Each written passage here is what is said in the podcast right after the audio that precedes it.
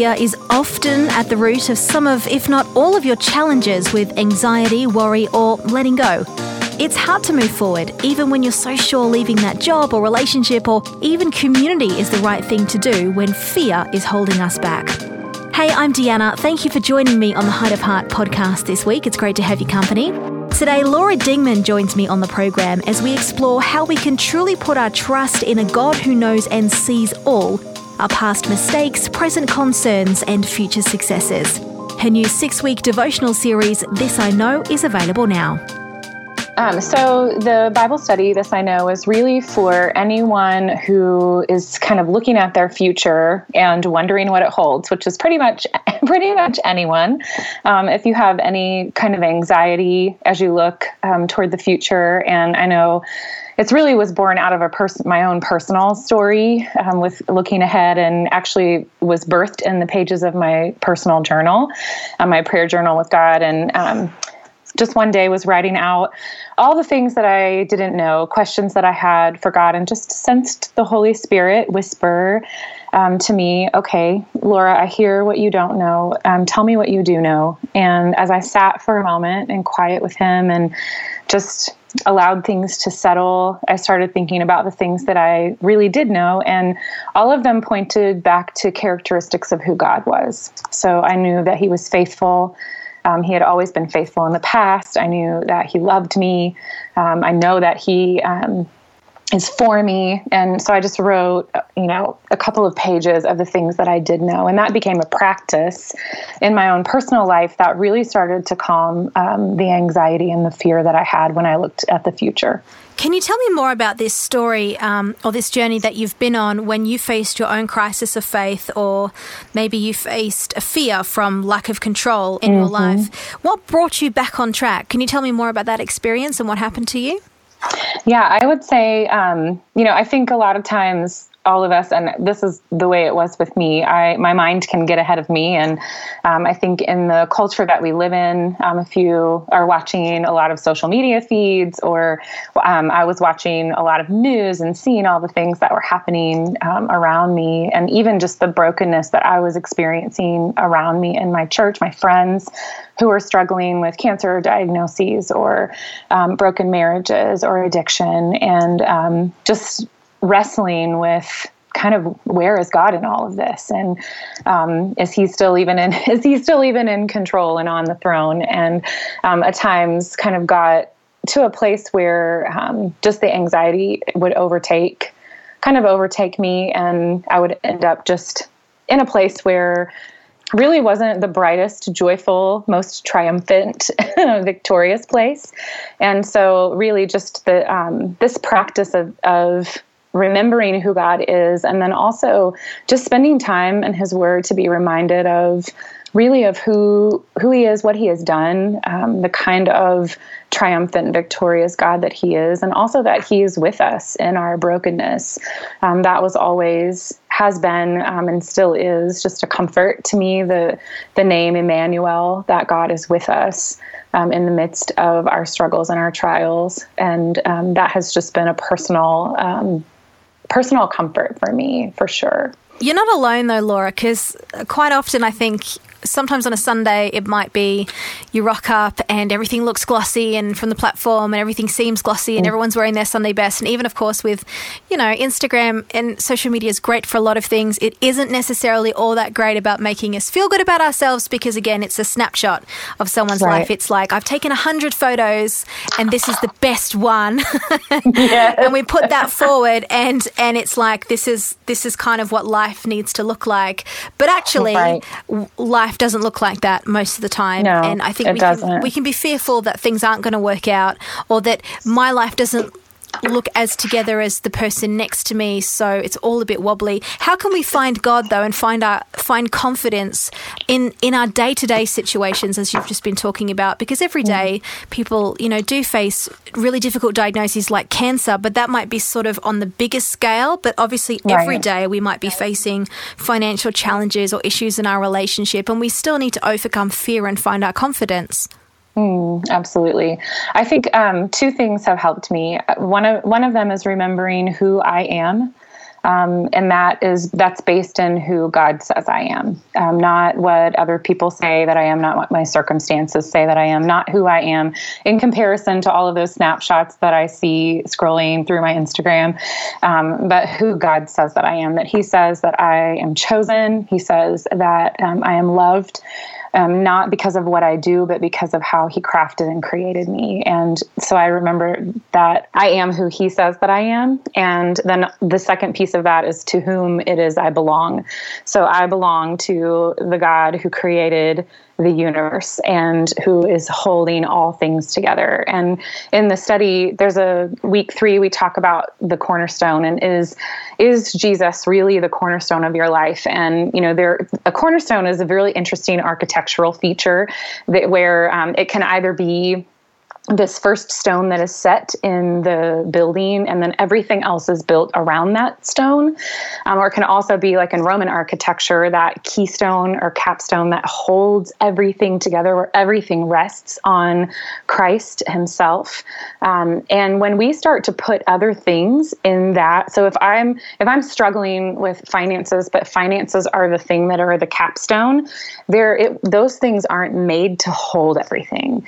And so if I put put a relationship in that particular place, or I put, um, you know, just even controlling the outcomes in in the circumstances that I'm in or even my health or my job or my family in that place. None of those things were created or crafted to hold and sustain everything but that's who Christ is. Um, he's the creator and sustainer of the universe and so he is made to hold the weight of everything. And so when we start to place things um, other things in the place that was meant for him, then that's kind of when it starts to um, starts to feel a little wobbly. And I think I think there's a, a bit of a tension that we have to manage where, you know, Christ said very clearly that in this world that we would have trouble. Um, and then, but he didn't just say that. That wasn't what he said. There was a, a but in the middle of the sentence. Um, but take heart, I have overcome the world. And um, he is the one who is our sustainer and also is very aware with our grief and our sorrow and our pain and our suffering. And so we can rest in the fact that he he is with us in all of those things as well. Circling back to something you mentioned just earlier, knowing who you are in mm-hmm. Christ. Obviously, you've taken all these I am kind of verses from the Bible and from Scripture, and it sounds like it's a very positive thing to do to be mindful of, to, to really um, delve into the Bible and figure out who God says you are. Repeat that back to yourself. Let your ears hear what your mouth's saying.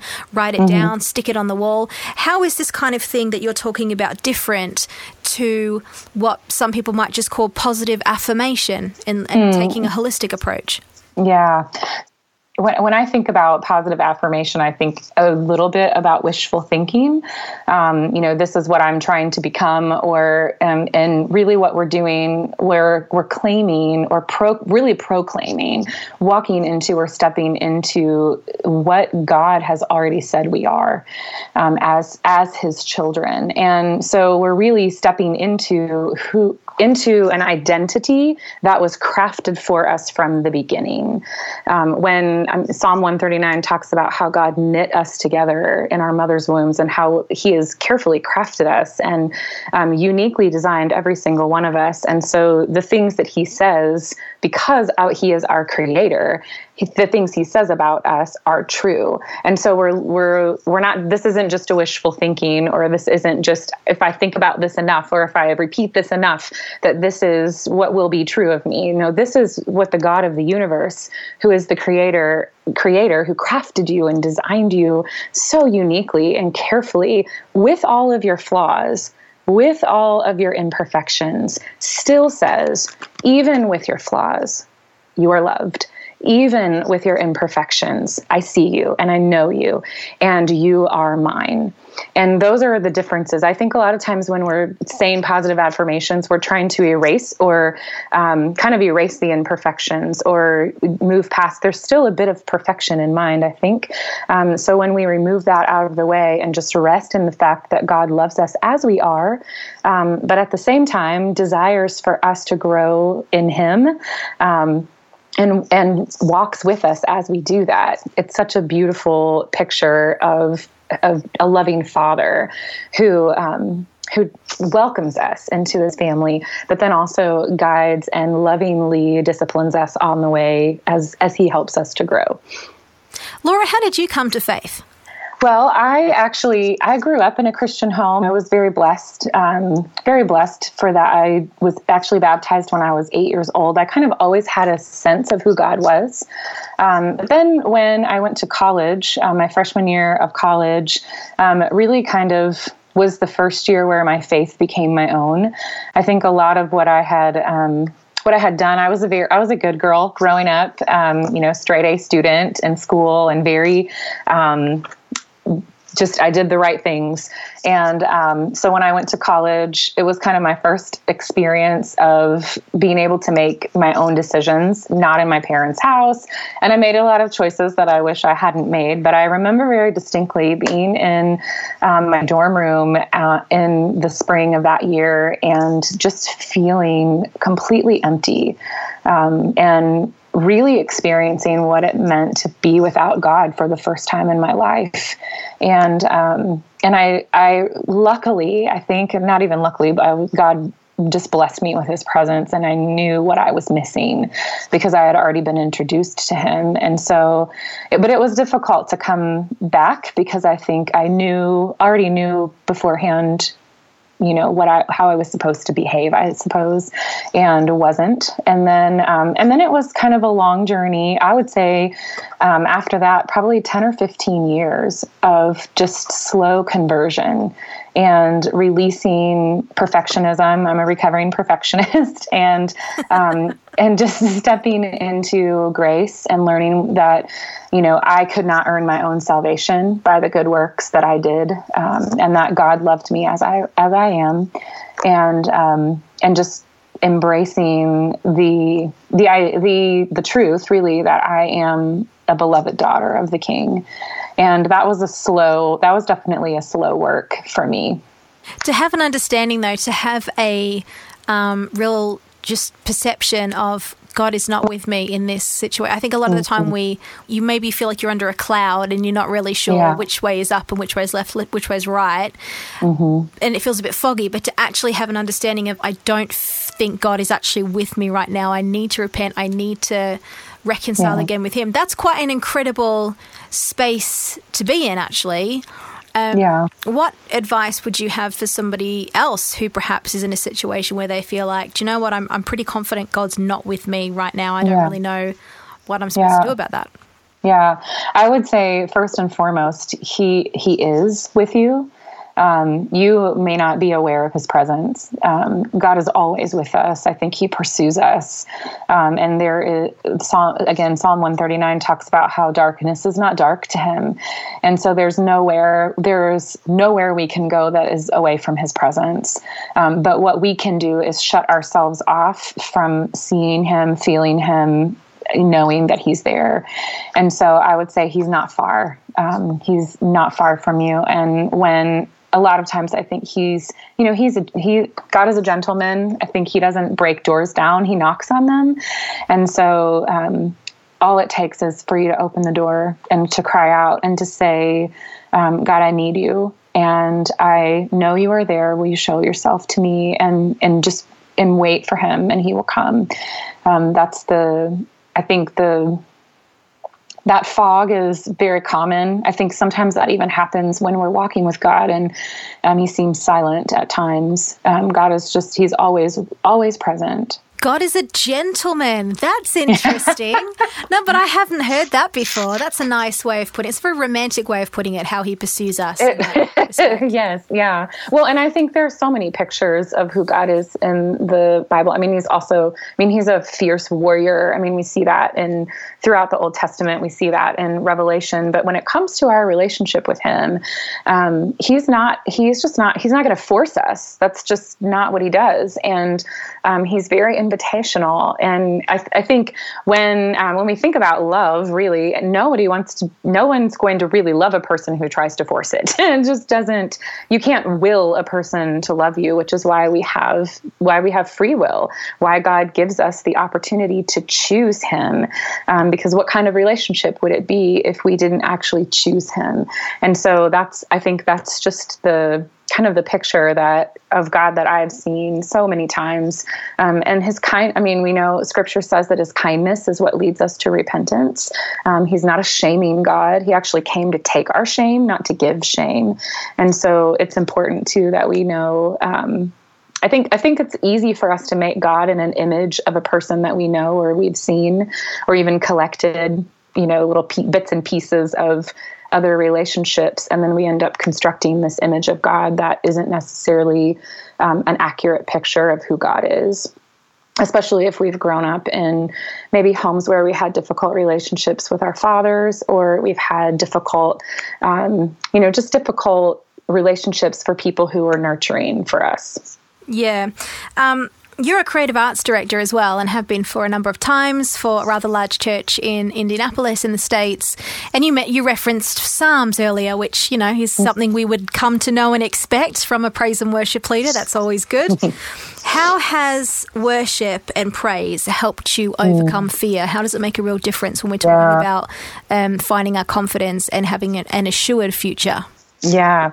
So one of the weeks in the study is in um, Second Chronicles 20, where Jehoshaphat and the army um, goes against. Um, against two nations that are coming after them. And I love the picture that he gives. He says this amazing prayer. And at the end of the prayer, he just says, We don't know what to do, but our eyes are on you.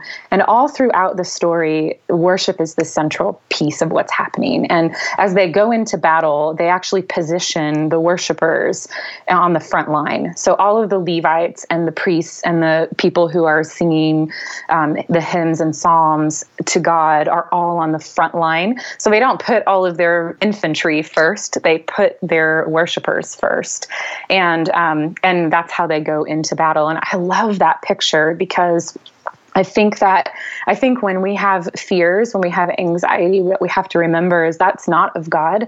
Um, the scripture says that we are to fear God, but the Hebrew word for that means that we would have a reverence and an awe for Him. Really, that it would stir this deep sense of of just wonder at his majesty um, and not that we would be fearful as we as we know it um, in a human sense. And so really fear and anxiety are of the enemy. And and so we're in a battle when we're fighting against those things. And i think worship what it does is it puts words. Um, i once heard um, i was in a workshop with aaron Niequist and he was talking about how worship um, a lot of times we have to have words that help form us. Kind of like if your child um, if you have a toddler and you're teaching them um, teaching them you have to consistently tell them to say please and thank you because it's not natural. Those are not normal words that they would say. And so we have to consistently tell them to say them. We have to put those words on their lips. And so in worship what happens is sometimes we may be singing words that we don't quite believe yet um, with everything that is in us. But what they're doing is they're forming us. They're actually we're actually reminding ourselves of what is true what is true about god what is true about about us, what is true about his church, um, and what's true about his story. And so as we continue um, to worship, it actually forms us and changes us. And it may not be quickly. You know, you're not going to maybe sometimes sing a song once and be different. but over time, as we continue to worship, it's that kind of frontline battle where um, not only are we fighting against the fear and the anxiety and um, just even just the principalities that come against us? But also we're um, we're being formed by the words and our, our thoughts are being formed. And so now we have new words new language um, that we can replace some of those old fears and anxieties with. And this is such a generation that faces anxiety more than any generation from what it sounds like from all the studies that have come before. So much to um, concern with in terms of like a very unknown future in terms of economics and political and you know the environment yeah. and everything's quite sort of for this generation like looking ahead to very much everything is unknown is kind of how it feels um, right and and even like the job spectrum's changed people don't necessarily just get a job out of school or out of right. university anymore they're building their own careers because mm-hmm. for some they have to it's harder to get in the building there are less jobs in their chosen field field or or whatever it is so let me ask you what do you know now that you didn't know in your 20s that you wish hmm. you knew Oh gosh, that's like that's a really long. that would be a really You can give me one though, and then we can we can yeah. class it as no, advice for someone else. Yeah, I think the um, I think the first thing, and it and it's gonna sound trite, but it's so true, and I and I say it from the depth of my. I mean, just this comes from my gut. Is it's really going to be okay. Um, and I think that um, I mean the hopes and dreams that I had. I mean, my husband and I we went through, and our story is in the study, um, but we went through a horrible um, season of infertility and a, a horrific adoption loss that um, was that really just broke broke us open and um, was never what we dreamed. I mean, when we said I do on our wedding day, that is not what the plan was. That was not what the dream was. And um, and I can stand on this side of it you know 13 years after that happened and almost 20 years of marriage.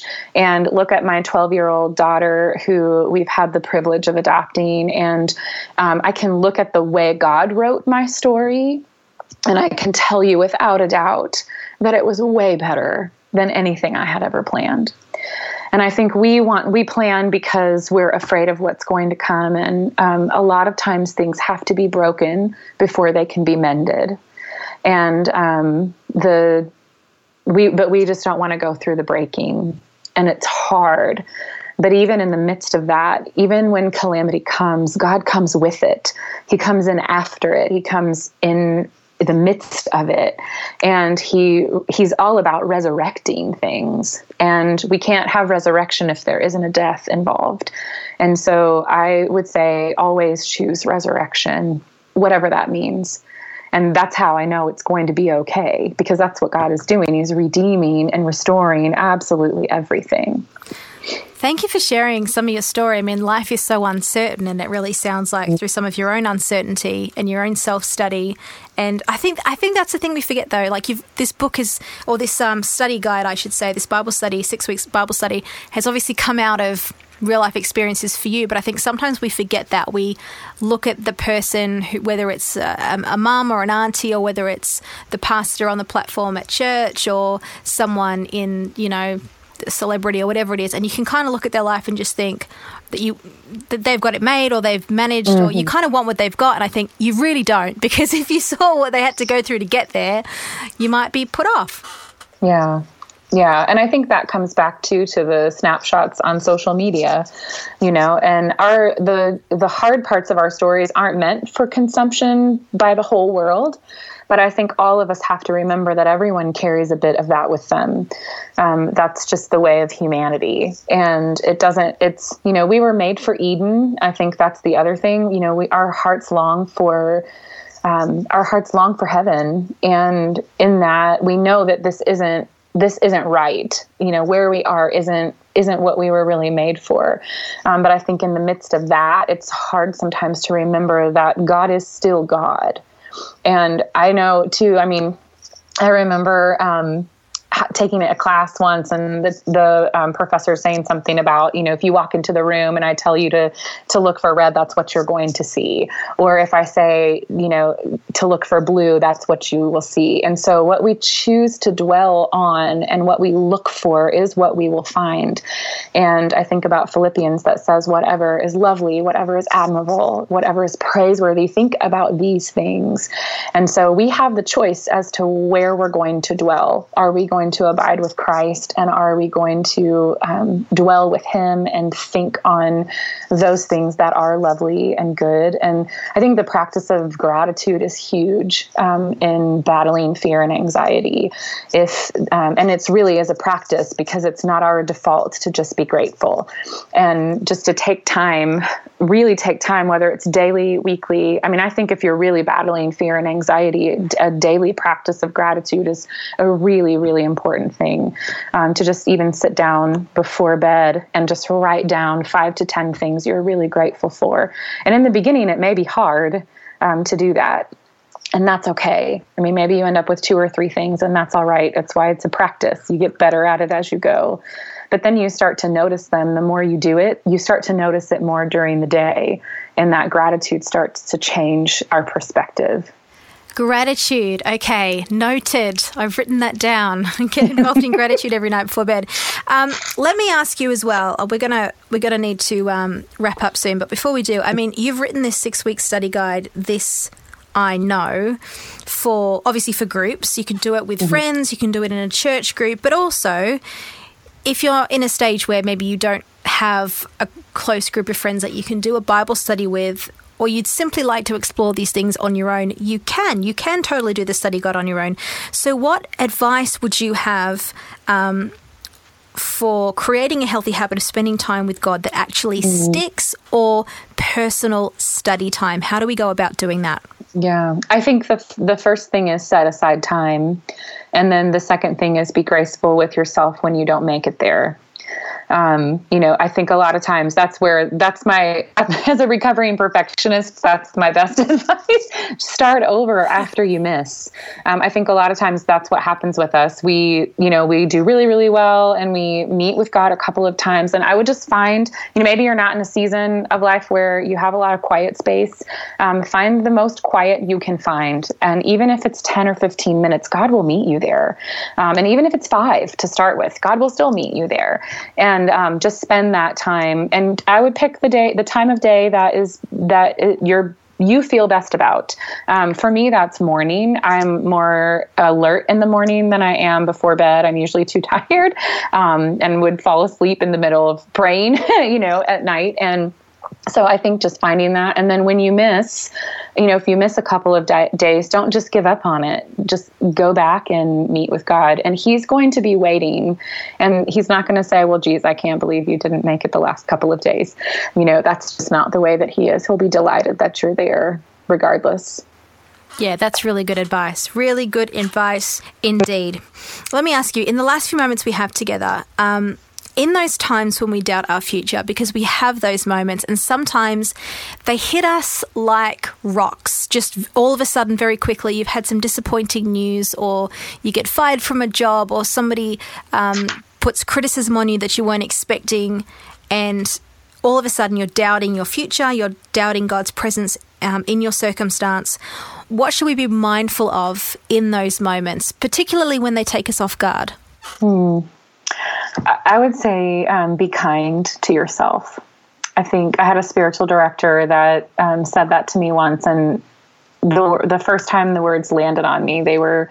Uh, I really didn't quite understand what she what she meant, to be honest.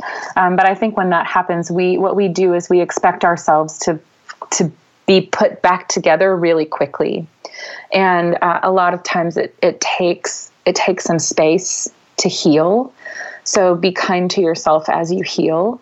Um, healing is important work and it takes it takes time anyone who's had a surgery or a wound that needed healing knows that if you rush the process you actually do more damage and so taking time and space to allow god to do his work and and being kind with, with yourself as he does it um, there's a, a, week in week five, I talk about how, um, regardless, God is good, and so just remembering that God is good even in the hard the hard moments.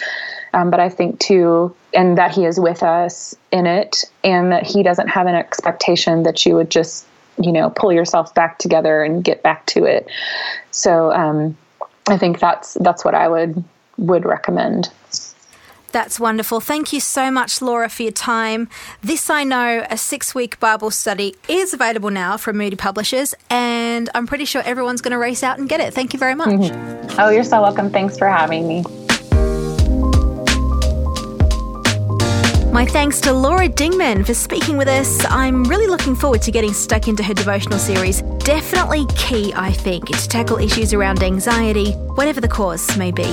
You can pick up This I Know now wherever good books are sold, and I'll be back soon with more conversations, so be sure to hit subscribe so you don't miss out on what's to come.